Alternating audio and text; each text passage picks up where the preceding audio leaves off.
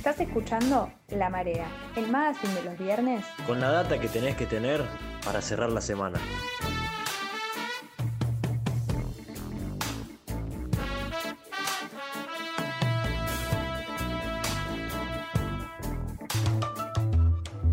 Seguimos al aire comunitario de Radio Futura FM 90.5. Vamos a estar con ustedes hasta las 7 de la tarde y esto es La Marea para quienes se sumaron recién. Es un magazine que resume un poco lo que pasó en la semana y dentro de eso tenemos el agrado de estar entrevistando a Juliana Brizuela, que es militante de la agrupación FUEAS, Herramientas Feministas y coordinadora de la Asesoría en Géneros y Derechos Humanos, eh, con quien tenemos el gusto de hablar y queríamos preguntarles varias cosas acerca también de una concentración que hubo hacia el municipio platense este miércoles pero antes que nada queríamos agradecerte por contactarte con nosotros y preguntarte cómo está Juliana. Hola, buenas tardes. Muy bien, ¿ustedes cómo andan? Muy bien, eh, muy contentes. Quizás en principio, antes de, comenzar con lo que fue la convocatoria de este miércoles, queríamos preguntarte un poco hace cuánto tiempo que se están organizando, por qué y de qué forma frente a este municipio que claramente no da respuestas en lo que respecta a políticas de género. Bueno, nosotras hace ya varios años que venimos trabajando eh, desde la asesoría, ahora estamos en, organizamos la asesoría en géneros y derechos Camino a la Victoria, pero ya muchos de nosotros hace años estamos trabajando con abordaje y acompañamiento de situaciones de violencia de género acá en, la ciudad de La Plata y fundamentalmente en los barrios de la periferia. Eh, y bueno, haciendo catarsis con organizaciones compañeras porque los recursos no aparecen, porque la pandemia agravó todos los índices de violencia y la municipalidad no nos daba respuesta. Eh, haciendo catarsis, digo, con, con, esta, con una compañera puntualmente, de, con Claudia Carpintero de la Red Provincial por Mujeres Libres de Violencia, eh, nos pareció que era momento oportuno para convocar al conjunto de las organizaciones de La Plata que, también realizan estas tareas de abordaje, para juntarnos y empezar a pensar estrategias comunes, ¿no? Ante, para ver cómo, cómo enfrentar esta situación. Entonces nos convocamos en la Facultad de Trabajo Social, que amablemente nos dio el espacio, y allí, eh, bueno, vinieron un montón de organizaciones, que son todas las que firman el comunicado y la, y la de prensa que estuvo circulando en estos días. Somos más de 35 organizaciones. Eh, y bueno, lo que primeramente empezamos fue hacer un balance, un diagnóstico de, cómo estábamos, de las dificultades que estábamos teniendo para, para poder abordar eh, estas, estas situaciones y nos pareció que teníamos que, bueno, que poder visibilizar estos problemas eh, y poder exigirle a la municipalidad que, bueno, que cumpla con lo que tiene que cumplir, porque mm, nosotras, bueno, con el, con el hashtag y con la consigna Agarro pone la mesa, eh, nos estábamos refiriendo a la mesa intersectorial que, que está en cabeza municipal, pero que es una ley provincial los 135 distritos tienen mesa local para abordar estas problemáticas, en donde allí confluyen organizaciones eh, territoriales, organizaciones civiles, em, personas del Ejecutivo Provincial, Poder Judicial, Ejecutivo Municipal, universidad, sindicatos, es decir, es una mesa muy amplia eh, que justamente lo que, lo, que, lo que sirve es para eh, poner en común cuáles son las dificultades que se encuentran y encontrar soluciones, ¿no? Eh, bueno, esta mesa depende de la Secretaría de Asistencia a la Víctima y Políticas de Género, ese nombre le puso Garro a la, a la Secretaría, que ya nosotras decimos desde Ya desde un principio sí, sí, sí, ya habría que discutir asistencia a la víctima concretamente. Claro, eh, y bueno, y estaba a cargo de Carolina Pi, para nada menos, eh, que es una persona que, que ocupaba el cargo ad honorem, porque ella era diputada provincial, eh, que no se ocupaba de la, no se ocupaba de, bueno, nunca, de hecho nunca participó de ninguna reunión, ni, ni, ni nunca dijo cuáles eran los objetivos del área, de qué manera iba a trabajar, ni dio cuenta de ninguna política activa que haya asumido. Eh, o sea, estaba, era un cargo, bueno, eh, nominal, digamos, pero no, no real. Y, y ahora hace el 22 de julio ella renunció a ese cargo porque decidió irse con el espacio político expert eh, y todavía no hay nadie a cargo del área, hace más de un mes y medio, ¿no? Eh, entonces, bueno, el, área está céfala, todos los, pedidos de informe y la, información que solicitamos de con qué presupuesto se cuenta, eh, con qué personal, eh, se cuenta, eh, cómo se ejecuta el presupuesto. Todas estas preguntas están sin respuesta y además no estamos pudiendo acceder tampoco al fondo de emergencia, eh, que es una, una, caja que gira provincia a todos los municipios para justamente atender situaciones de emergencia en violencia de género. No estamos pudiendo acceder porque la tarjeta está a nombre de Carolina Píparo y, no están pudiendo desbloquear ese problemita administrativo, ¿no? Eh, entonces, bueno, ya es como todo muy el colmo. Eh, además, estamos teniendo muchas eh, quejas y denuncias vinculadas con cómo están, cómo están las mujeres y los niños que son derivados a Casa Violeta, al hogar refugio que, que está aquí en la ciudad, que como saben es eh, son refugios que, a los que acuden mujeres generalmente con sus hijos ante una situación de riesgo por orden judicial, ¿no? Porque corren riesgo sus vidas, entonces tienen que alojarse ahí. Hola, ah, hola Juliana, te saluda Agustina Flores. Justamente te quería preguntar eh, sobre eso, sobre la situación en Casa Violeta, em, porque sé que están, bueno, las condiciones en las que viven las mujeres y niñeces que, que son eh, enviados a, ese lugar no están viviendo en las condiciones eh, nada, en las que se las plantea, sino que es mucho más deplorable. Eh, quería preguntarte justamente por eso, si desde que asumió Carolina Píparo eh, ha, habido alguna política o algún acercamiento a ese espacio, o si simplemente nada, sigue todo funcionando como, como se ha visto. No, está funcionando desastrosamente, porque además desde, desde el día uno se han dedicado a precarizar a las propias trabajadoras del área. Ha habido muchos conflictos con las trabajadoras de la Secretaría, incluso ha habido despidos que luego tuvieron que dar marcha atrás porque, porque bueno, porque nos movilizamos. Eh, y no, no solamente que, que, no que no hay personal adecuado y suficiente para atender y para realizar un abordaje integral a las personas que son alojadas allí en Casa Violeta, eh, sino que en general en toda la Secretaría hay una precarización muy grande y un recorte de, de trabajadoras.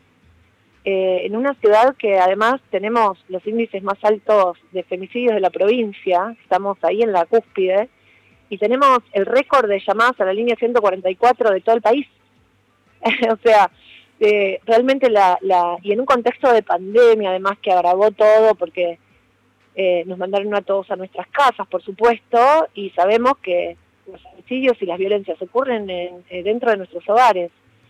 Eh, y además, bueno, la sobrecarga de cuidado que también recae casi exclusivamente sobre las mujeres. Entonces, en todo este contexto, no se ha reforzado para nada el área y por el contrario,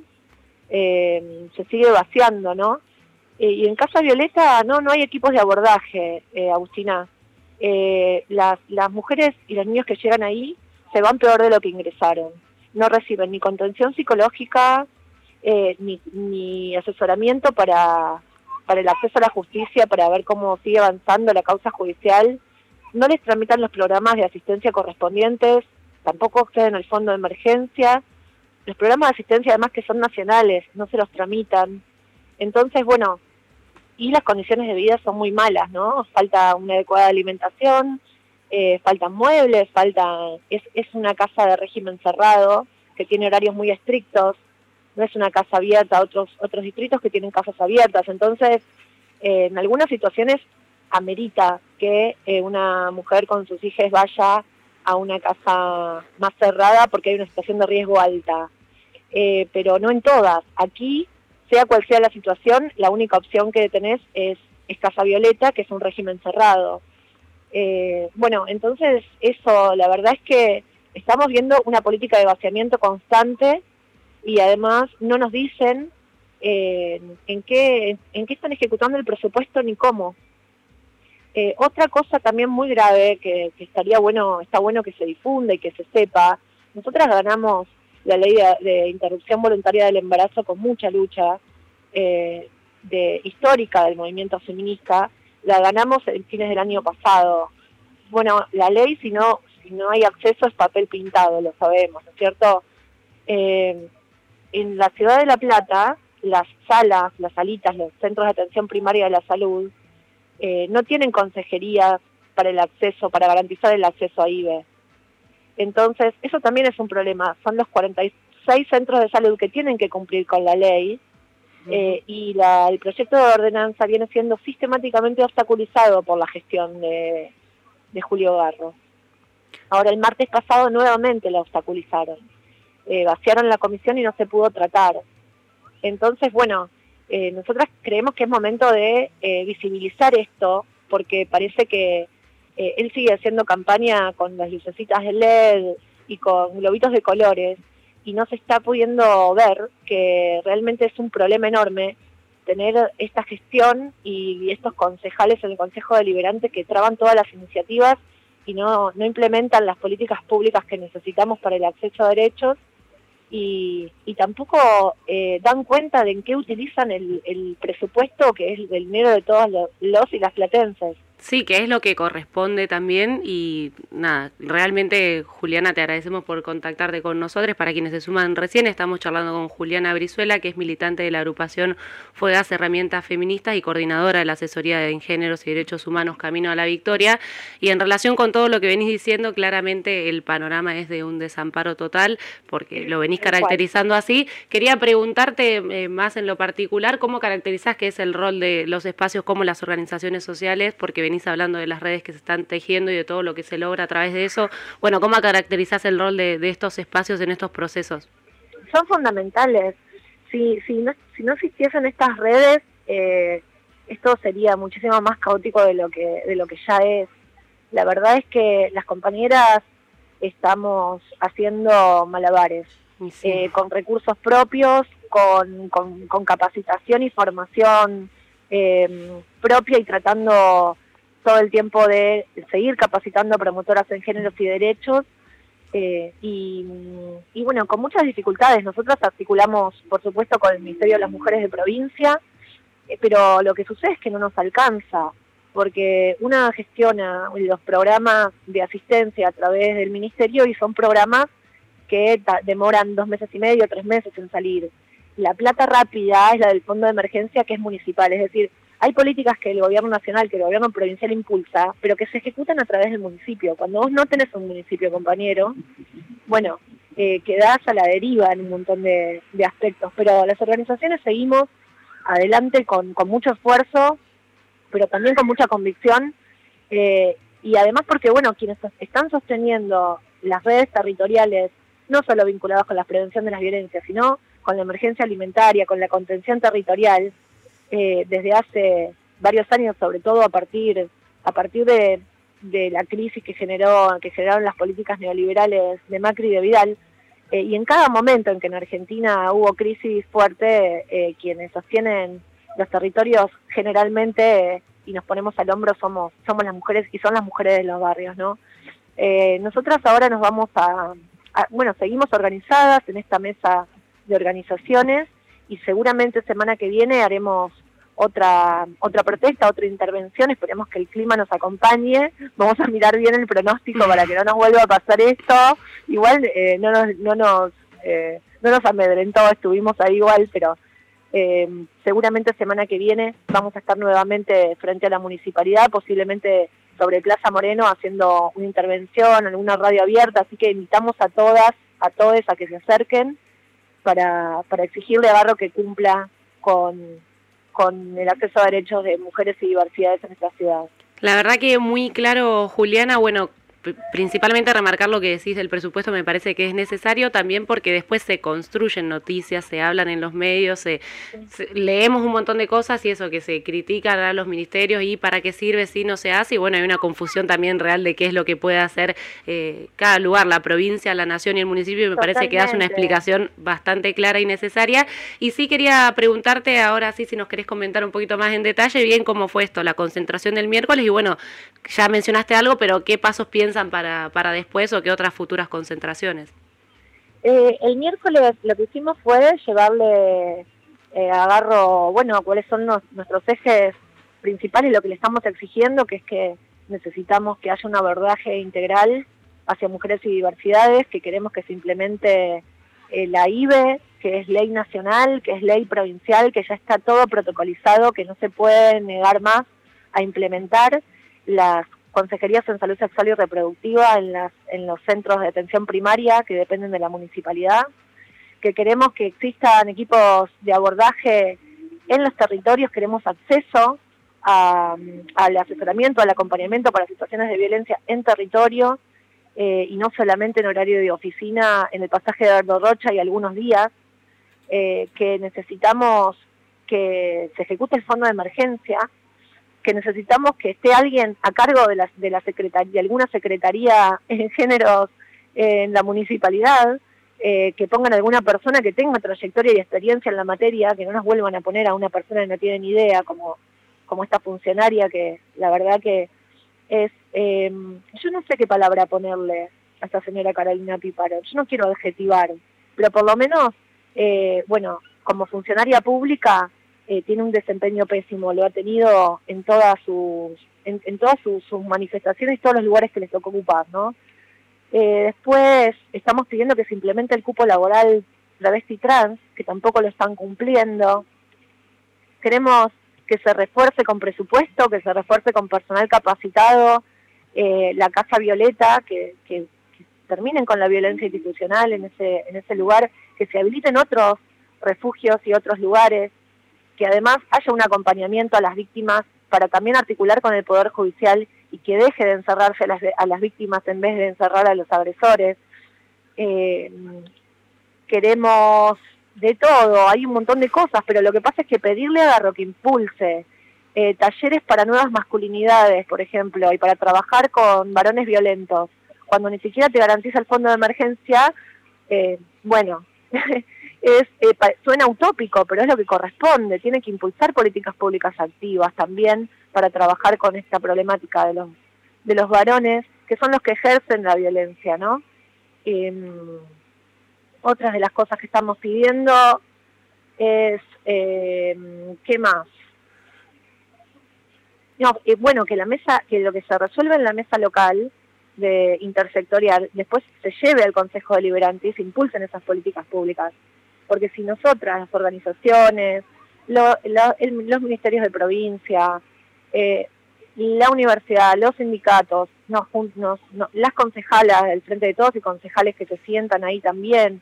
nos sentamos en esa mesa para, para acordar política pública y luego la municipalidad, luego ese consenso, no lo impulsa, entonces nosotras sentimos que nos están tomando el pelo,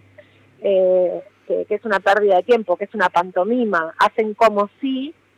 hubiese ese eh, existiese ese lugar democrático participativo y después eh, está para la foto nada más. Sí, no hace nada y sobre todo teniendo en cuenta que claramente hablamos que detrás de eso hay urgencias y como decías vos hay un montón de tiempo y de trabajo que queda completamente menospreciado y ya para ir cerrando Juliana, bueno, em, probablemente haya una movilización o una concentración la semana siguiente, estaremos al tanto. sí, sí, vamos a hacer una concentración, así que bueno, les avisaremos, les pasamos la la gacetilla de prensa cuando lo tengamos resuelto.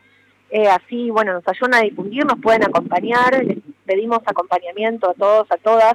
La idea también es poder hacer una radio abierta, que circule la palabra y poder dar cuenta de esto y visibilizarlo. Nos parece que también eh, en todo este contexto de,